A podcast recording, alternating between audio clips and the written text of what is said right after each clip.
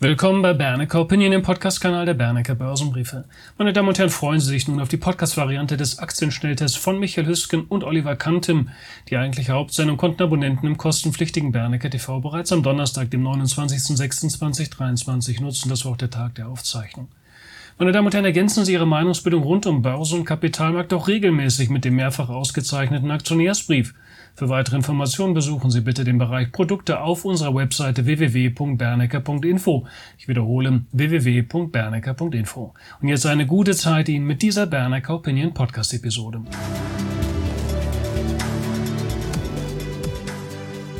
Ein herzliches Willkommen, meine Damen und Herren, auch heute wieder zum Schnelltest, den wir immer aus der Gesamtsendung von der Aktionärsbrief TV im Rahmen von Bernecker TV auskoppeln. Diejenigen, die eben schon dabei waren, wissen es. Oliver Kantem ist mir von, nächsten, von nebenan zugeschaltet. Jetzt kommen wir aber zum Schnelltest und dann beginnen wir mit Lucid. Das ist ein 2007 gegründeter US-Hersteller von Elektroautos. Olli, was gibt es dazu zu sagen?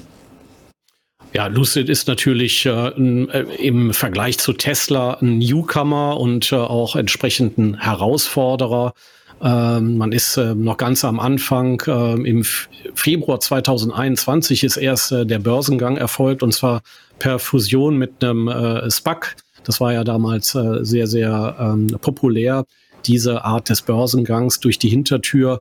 Und im September 2021 äh, startete die Serienproduktion des bisher einzigen Modells, dem Lucid Air. Das ist eher so in im, wirklich im Luxussegment mit der sehr starken Motorisierung. Ich glaube, umgerechnet sind es über 1000 PS, die dann da anliegen. Ähm, aber Lucid verbrennt bisher viel Geld, äh, so wie es übrigens Tesla ja anfangs auch gemacht hat. Äh, 2023 wird ein Umsatz von äh, 950 Millionen Dollar erwartet, während aber voraussichtlich auch ein Verlust von 2,8 Milliarden Dollar anfallen wird. Äh, auch in den kommenden Jahren werden Nettoverluste und negative freie Cashflows im niedrigen bis mittleren einstelligen Milliardenbereich anfallen. Und entsprechend schwach äh, ist und war auch die bisherige äh, Performance der Aktie. Aber letzte Woche kam ein bisschen Musik in den Kurs. Das sieht man hier in dem Chart, in dem langfristigen Chart nur unten so als ganz kleines Häkchen nach oben. Und zwar der britische Sportwagenbauer Aston Martin, der hat mit Lucid eine Kooperation zur Entwicklung von Elektroautos vereinbart. Aston Martin hat ja bis jetzt äh, keinerlei Expertise äh, im Bau von Elektrowagen und da möchte, möchte man halt von der Expertise ähm, von Lucid halt teilhaben. Und dafür hat man extra frisches Kapital durch die Ausgabe von 28,9 Millionen neuer Aktien eingesammelt und in mehreren Schritten wird man dann insgesamt 232 Millionen Dollar an Lucid zahlen.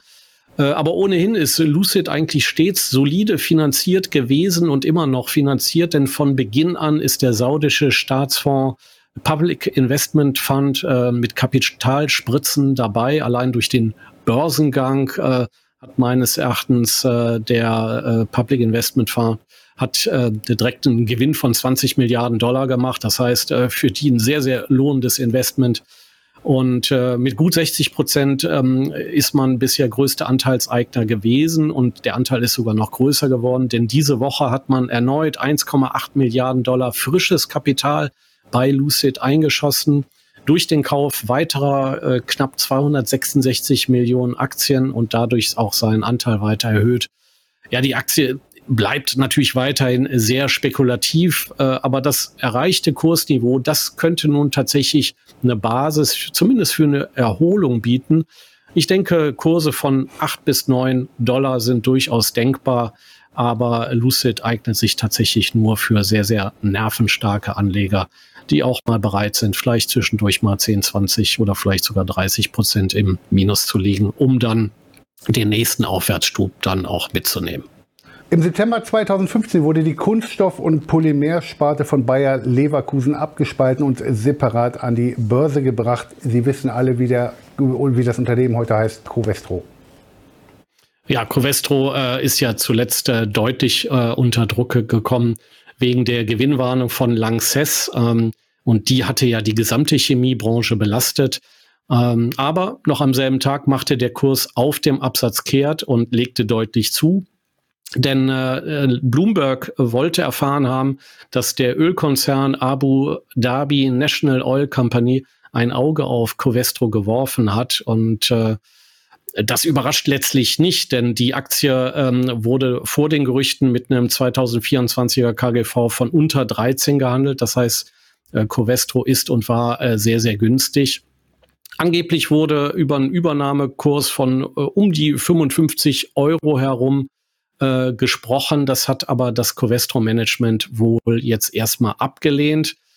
Äh, ich denke aber, es ist nicht unwahrscheinlich, ähm, dass Adnoc äh, sein Angebot nachbessert, denn das Covestro Management ist wohl grundsätzlich verhandlungsbereit und äh, die niedrig, insgesamt niedrige Bewertung von Covestro, die äh, lässt halt auch Spielraum für eine Angebotserhöhung. Ähm, wenn man sich die ähm, Taxen der Analysten anschaut, die taxieren den fairen Wert von äh, Covestro auf eine Bandbreite von 59 Euro bis sogar 76 Euro.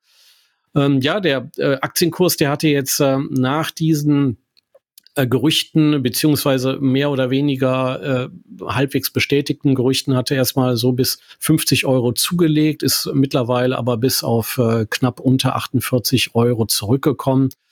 Ich denke, risikofähige Anleger, die können tatsächlich auf eine Angebotserhöhung spekulieren. Es besteht aber natürlich auch das Risiko, dass aus der Übernahme letztlich gar nichts wird. Und in dem Fall muss man sich darauf einstellen, dass der Kurs dann wieder bis auf das Niveau von 40, 42 Euro zurückfallen wird.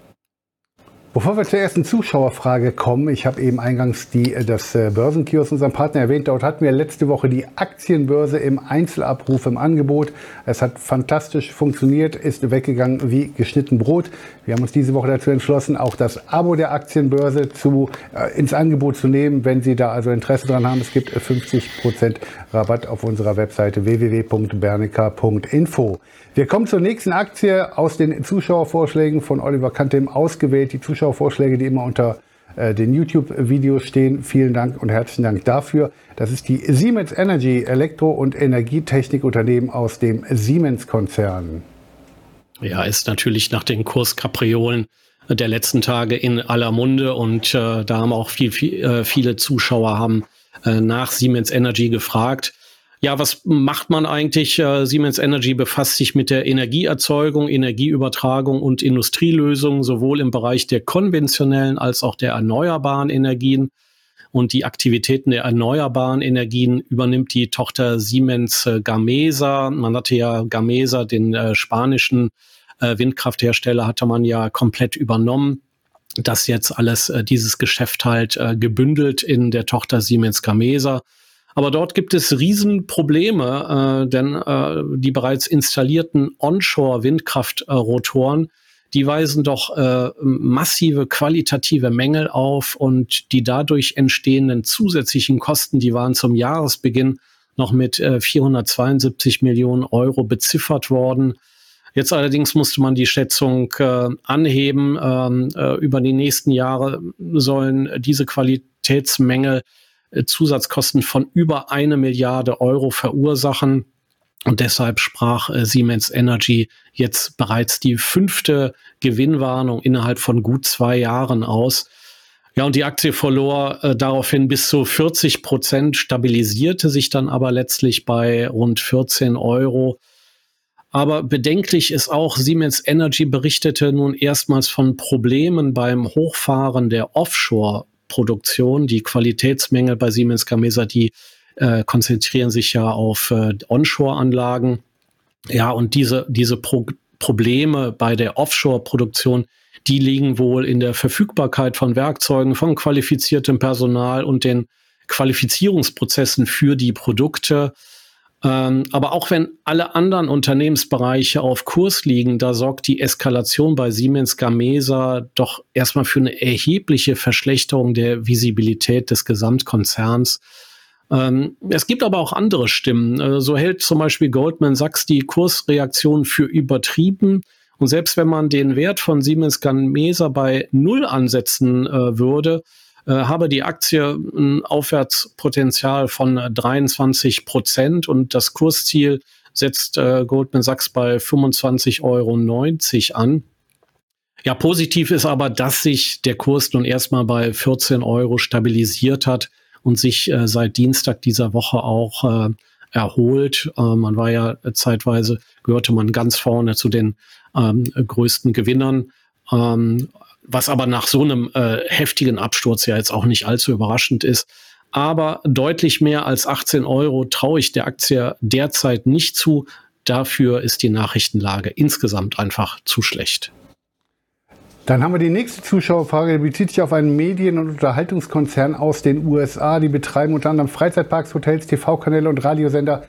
Die produzieren Filme, veran äh, veranstalten Kreuzfahrten, bieten aber auch Spielzeug, Kinderbücher und Videospiele an. Sie, Sie haben es eingeblendet schon gesehen, Walt Disney.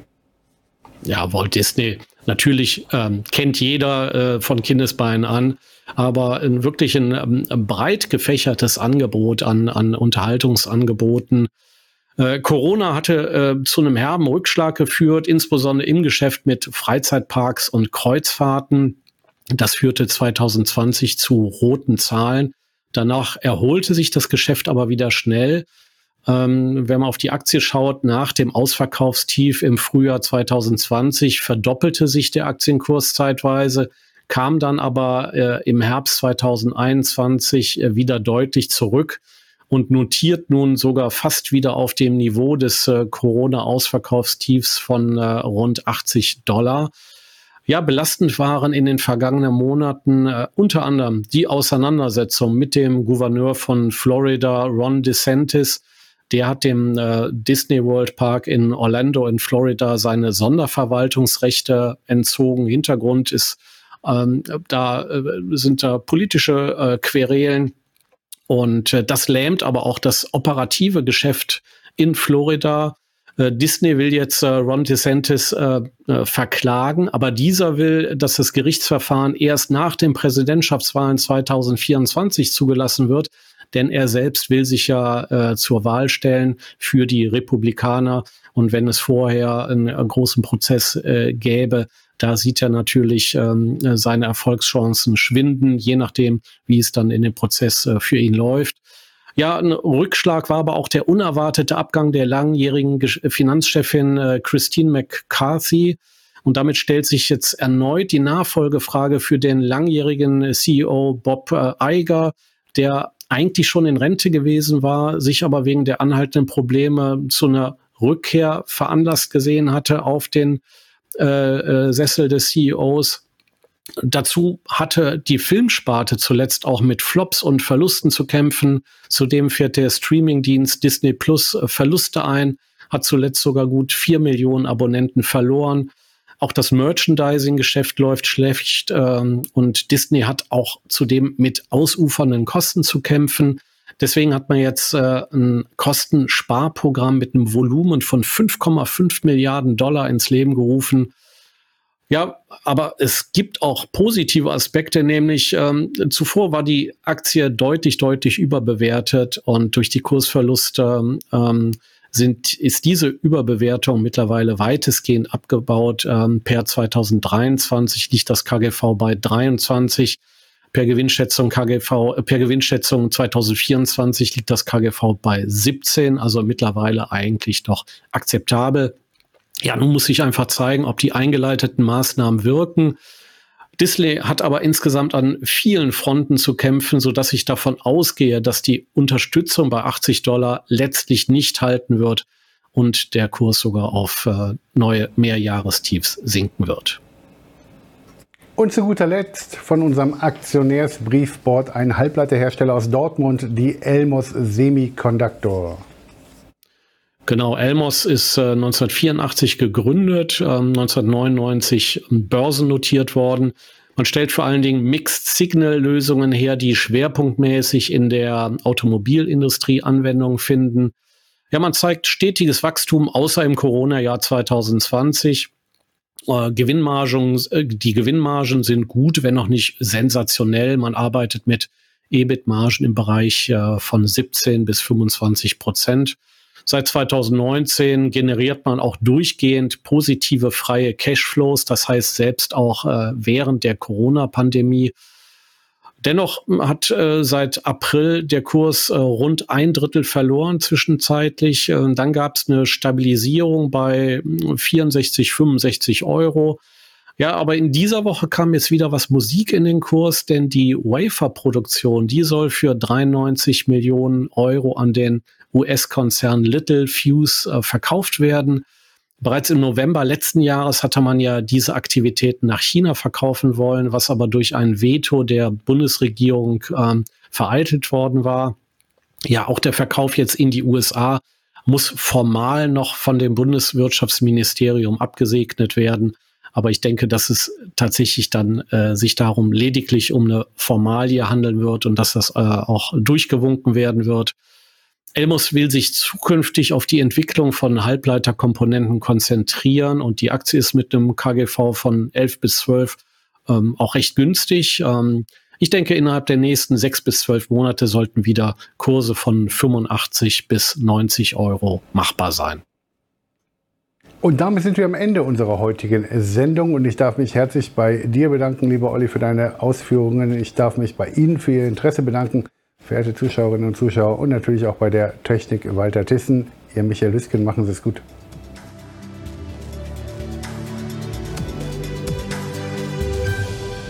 Meine Damen und Herren, wenn Ihnen diese Episode gefallen hat, empfehlen Sie uns gerne weiter, beziehungsweise geben Sie uns gerne eine positive Bewertung. Und schauen Sie doch gleich mal auf unserer Website vorbei. Informieren Sie sich gerne über die Rubrik Produkte über den Aktionärsbrief oder auch über Bernecker TV. Ihnen noch einen hervorragenden Rest vom Tag, beziehungsweise vom Wochenende. Machen Sie es gut.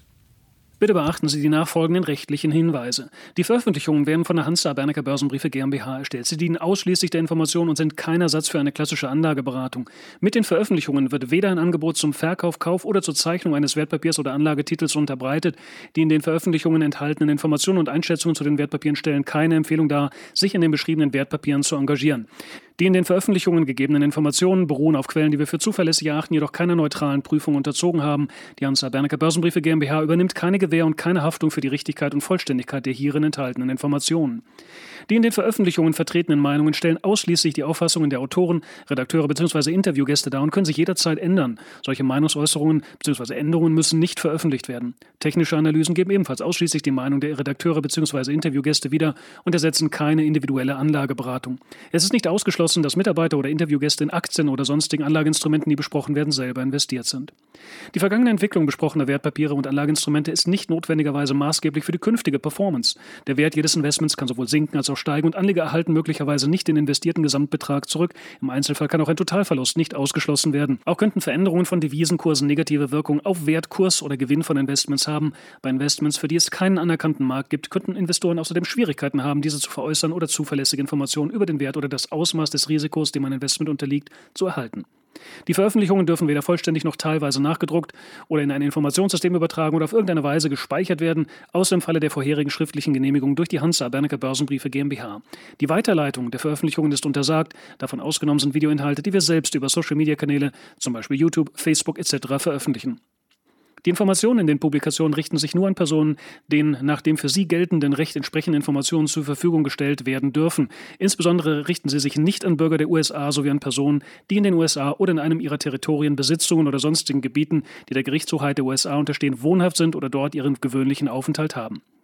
The information contained on this media content, newsletter, or video is intended solely for persons who may lawfully receive such information under applicable laws. And in particular, it is not directed at U.S. citizens and persons resident or ordinarily resident in the USA, its territories, possessions, or other areas subject to the jurisdiction of the USA.